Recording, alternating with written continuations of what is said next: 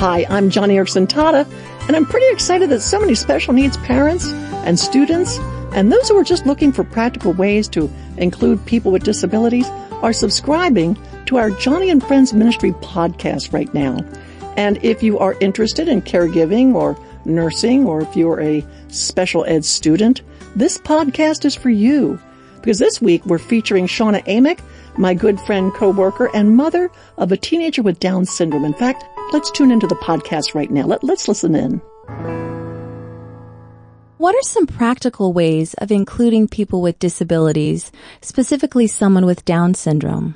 Well, I think that what we want to remember is that the way we would include a person with a disability or a person with Down syndrome specifically is how we would include anybody. Mm-hmm. So here's an example. Every evening at dinner, the five of us in our little family, we, we get together and we eat our meal together.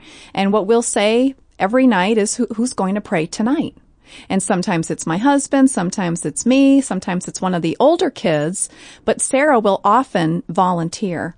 And that's a beautiful way of including her in the family, of letting her use her spiritual gift.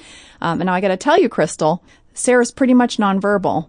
So the only one who really understands everything she's praying is God himself. Every time we say amen, I know Jesus is smiling and the whole family is smiling as well. I love that. And God does know her heart. He knows exactly what she's saying. How would you say Sarah's been welcomed and included at church? Well, I'm, I'm going to continue and talk about prayer.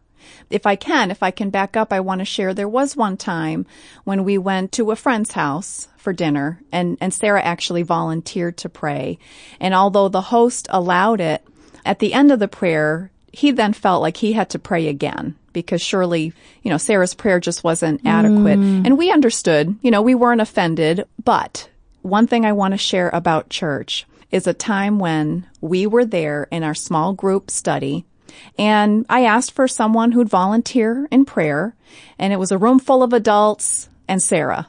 And out of all the adults, no one volunteered, at least not very quickly. I don't know what the reason was. They needed more coffee. Maybe they were afraid. they were intimidated. They didn't know if their prayer was good enough. Mm. And Crystal, it was so funny because all of a sudden I saw my daughter's face and I could tell she could not stand the silence anymore. and she just hopped out of her chair. She walked to the front of that small group and she started praying. Oh. And this is kind of what it sounded like. Dear God, and then a whole slew of unintelligible words. Mm. And at the very end, and passionate, Amen. Amen. And I looked around that little small group and everyone was so blessed. And mm. one gentleman specifically, tears rolling down his cheeks. He said, I've never heard a more beautiful prayer. Mm. And it just blessed my mother's heart so much Absolutely. because not only was she included, right, in the body of Christ, but the value of what she could bring to all the other believers was really seen through those heavenly eyes. What a beautiful testimony. Thanks so much for sharing that, Shauna. Well, I'm glad we could cup our ears and listen to that podcast featuring Shauna Amick.